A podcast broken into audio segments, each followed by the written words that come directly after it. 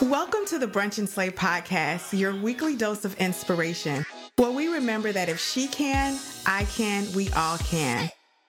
I'm your host, Amira Sain, founder of Brunch and Slay, a lifestyle brand created to inspire women to live their best lives every day.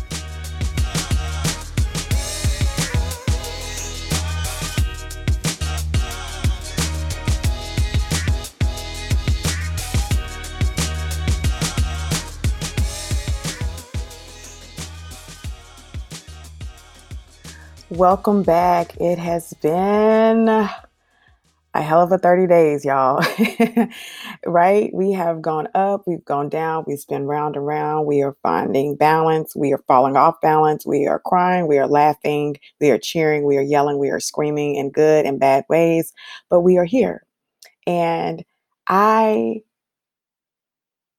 use all those words to describe how I've been feeling. I don't know how you've been feeling, but every day is different and we have so much going on. So, one of the things that I know I've been really focusing on lately is taking control of my own happiness, taking control of my own joy, and not giving anybody credit that they don't deserve for affecting it, which is pretty much a full-time job is if I don't need I don't already have several, right?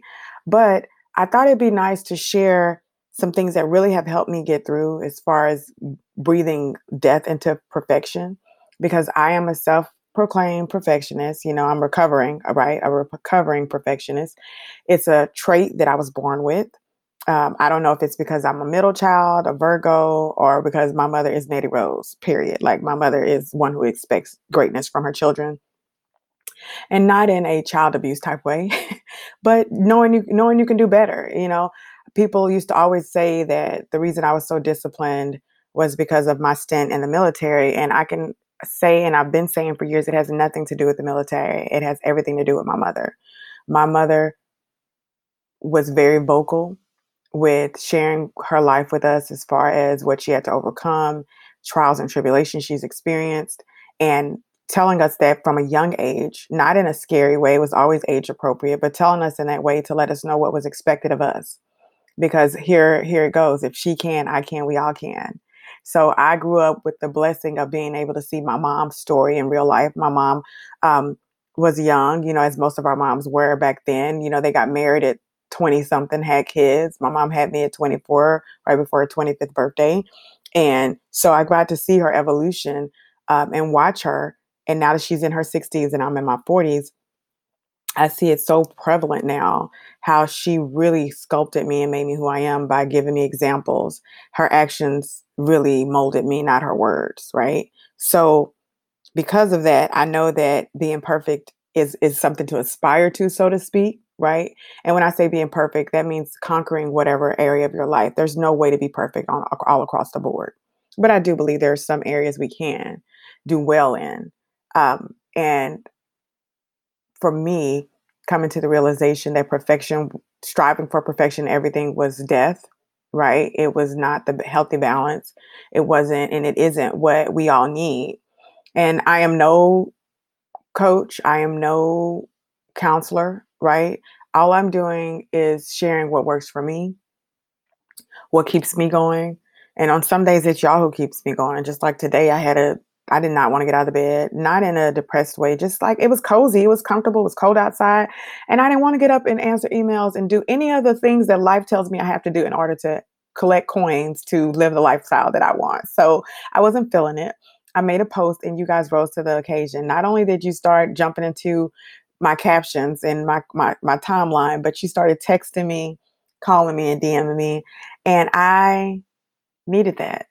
So thank you. And I want to share with y'all five things I do to help me kind of get back on track and recenter my life and really do what's best for me.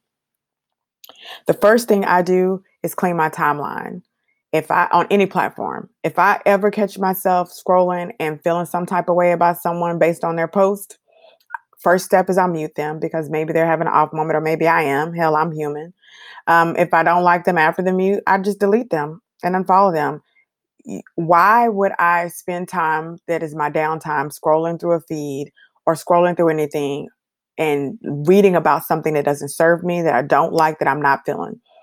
I say that to say you don't need an excuse to not like somebody.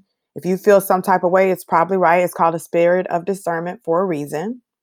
Delete them, block them, omit them from your life. You owe them nothing, right? So that's the first step.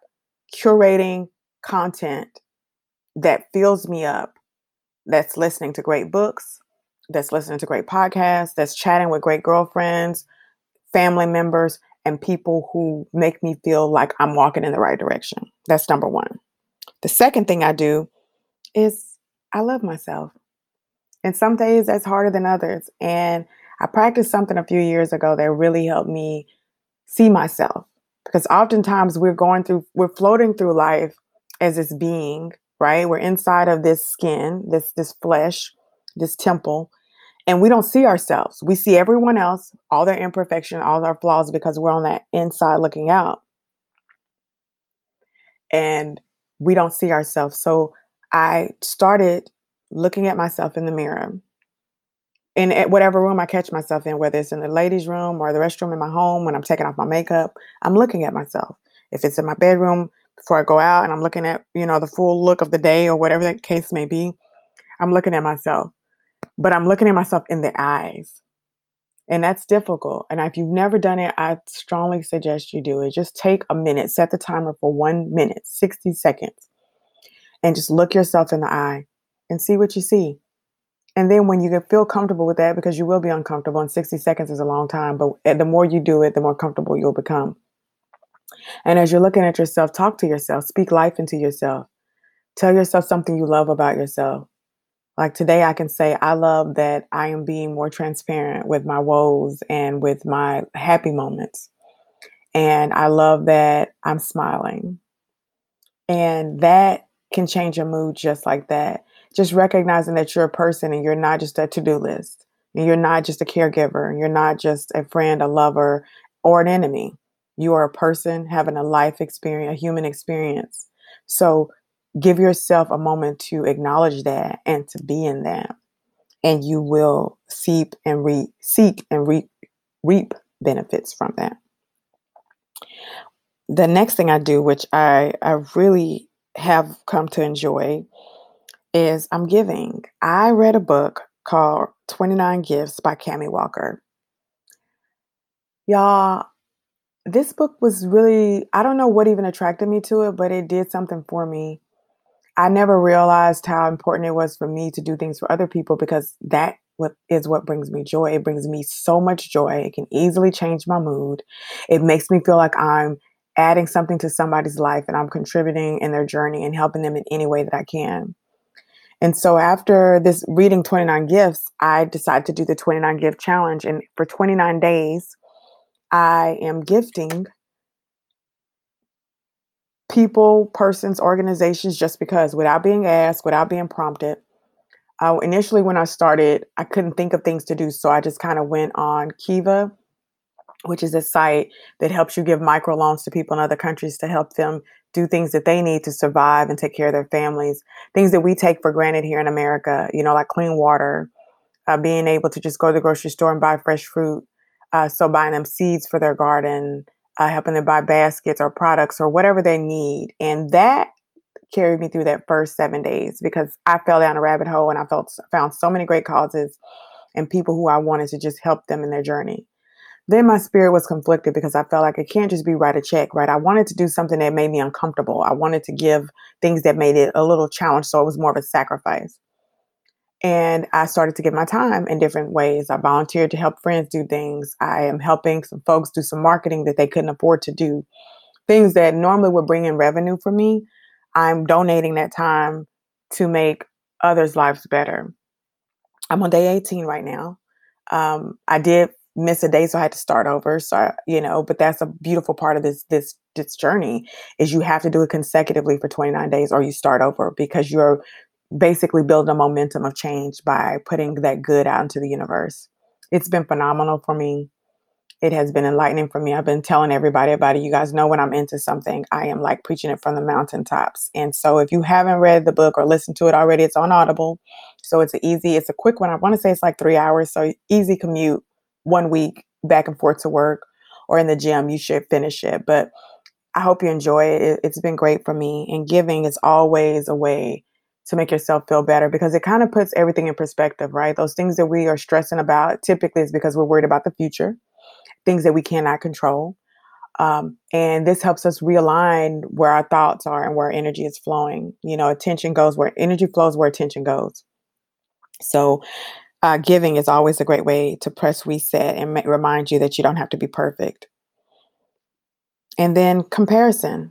This goes back to my feed. I make it a point to not covet what other people have and where they are in their journey, to celebrate them in their journey. And I'm able to do that because I don't follow people I don't like. I don't follow people who I'm not cheering for, people who I feel are disingenuous, or people who rub me the wrong way. It might sound petty, but that works for me and it helps me keep negative thoughts out of my life because you what you seek is seeking you.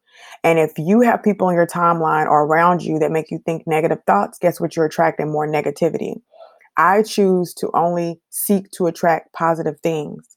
So I am following people who I want to see win. I am cheering for people who I want to see win. I am motivating. I am donating to people who I want to see win. And that changes everything for me. There is no comparison there. It's only gratitude. It's only, it's all love, right? So that might seem drastic to a lot of people. I don't really care. That's what I have to do for this particular station that I am in in my life. And it works for me. It's been working for me. And I know it will work for you.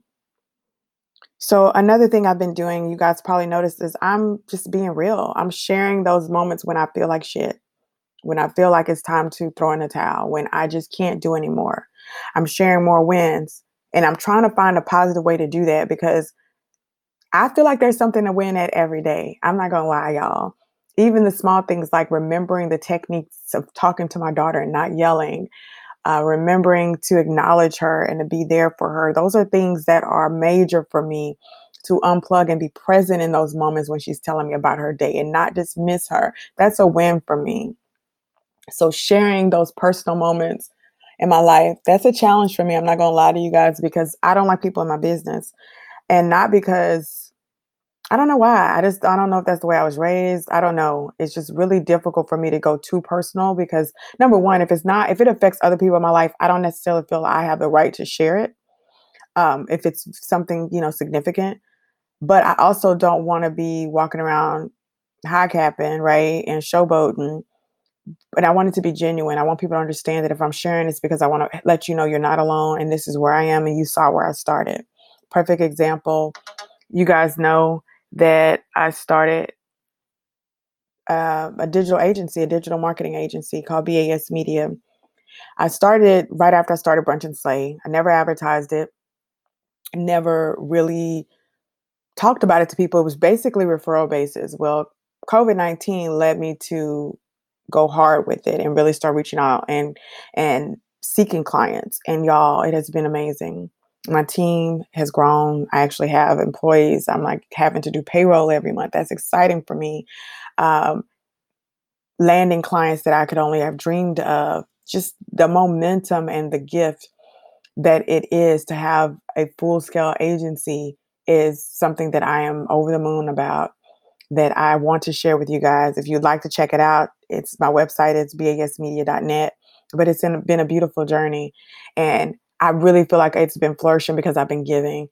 I started out when I decided to go hard with a friend of mine. We went out and we went to some small businesses around Dallas and said, "Hey, this is things we can we can help you with with your digital marketing."